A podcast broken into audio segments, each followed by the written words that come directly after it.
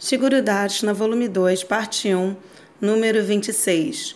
Uma exortação sincera. Quando Vishwa Hindu Parishad, VHP, World Hindu Council, o Conselho Mundial Hindu, foi fundado em 1964, Shila Gurudeva foi solicitado, convidado a se tornar um membro, e ele temporariamente aceitou se unir ao esforço de preservar a cultura e os ensinamentos de Sanatana Dharma. O motivo da organização era Dharma Rakshati Rakshataha. Dharma protege seu protetor. E seu símbolo era uma árvore banyan, uma figueira da Bengala.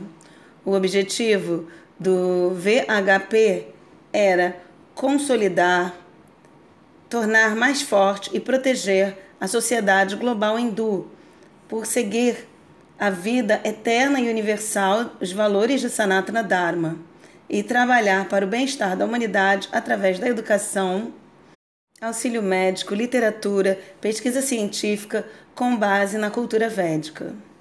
Como parte do World Hindu Council, Shila Gurudeva auxiliou a defender o Dharma da Índia, que estava sendo atacado pelos líderes das nações ateístas. Um dos principais assuntos em relação à sociedade pós-independência era o tópico da proteção às vacas. O extermínio das vacas continuou na pós-independência da Índia numa escala massiva. Apesar da oposição veemente de milhões de pessoas de todos os setores, sampradayas e regiões. Em 1966, a maioria dos partidos de políticos da Índia e organizações se uniram e fizeram um protesto massivo a favor de que a matança de vacas fosse banida nacionalmente. Muitas centenas de milhares de pessoas marcharam numa demonstração pacífica em frente ao prédio do parlamento do governo o Samsad Bhavan, em New Delhi, no dia 7 de novembro, o dia do Gopastami em Kartika, quando o Sr. Krishna, pela primeira vez, levou as vacas para pastorear em Brajamandala. O primeiro-ministro não aceitou a demanda de, de que a matança de vaca fosse banida na Índia. Ao invés disso, a polícia recebeu ordem de atirar para o ar para dissipar a grande multidão. Muitos sados morreram na confusão que se seguiu. O ministro nacional deixou seu cargo, aceitando a responsabilidade pela falha administrativa de manter a ordem e a lei. No inverno de 1966, Shila Gurudeva publicou diversos artigos protestando contra a matança de vacas na Índia. Ele não somente aconselhava contra a matança de vacas com base na escritura e dharma, mas também ele dava numerosas argumentos sinceros apontando as falhas na lógica do grupo oposto. Shila Gurudeva estava fortemente se colocando contra a matança de qualquer animal e era especialmente destacado na que se dizia em relação à proteção das vacas e touros na Índia. Ele pregava fortemente contra o, a matança animal e também de que essa era uma das maiores causas de todas as guerras devastantes e conflitos mundiais que havia, haviam recentemente ocorrido.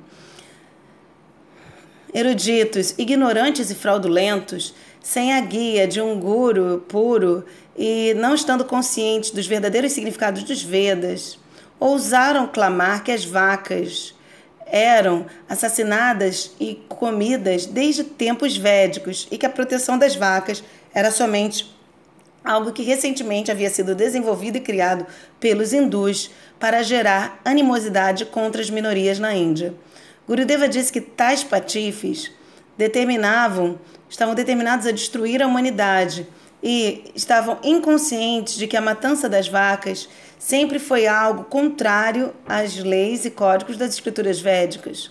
No Brahma Vaivarta Purana, Krishna Janamakanda 185.180, o sacrifício de vaca e de cavalo são ambos proibidos. Krishna afirma na Bhagavad Gita 1844 que o dever prescrito de alguém da classe mercante é proteger as vacas.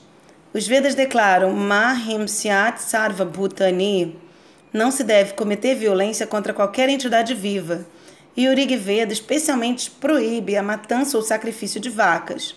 O Srimad Bhagavatam 7.4.27 descreve os pilares fundamentais da cultura indiana desta forma.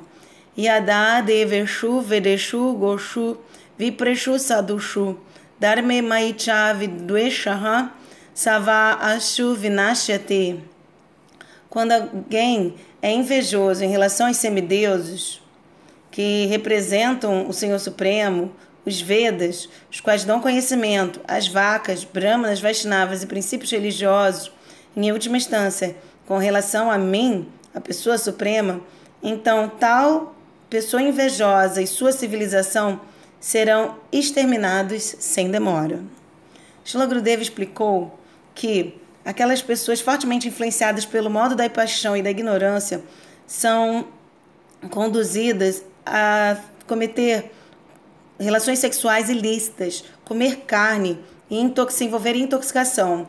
E elas não buscam pelas sanções escriturais para realizar suas atividades pecaminosas. Assim, os Vedas iluminam um processo gradual para coibir as tendências pecaminosas. O Srimad Bhagavatam 11.5.11 afirma: É observado que pessoas neste mundo têm uma inclinação natural em relação à intoxicação, comer carne e a copulação. O Shastra não pode sancionar a ocupação das pessoas em tais atividades, mas também não pode pará-las. Portanto, especiais provisões foram feitas para que possa se regular a execução do, da copulação com o gênero oposto, permitida através do casamento, limitar o comer da carne, sendo somente permitido através da prática de sacrifício específico, e o consumo de vinho é permitido através de um ritual conhecido como Soutramani Yagna. O propósito de tais injunções é refriar as tendências licenciosas da população em geral e estabelecer tais pessoas de uma conduta moral.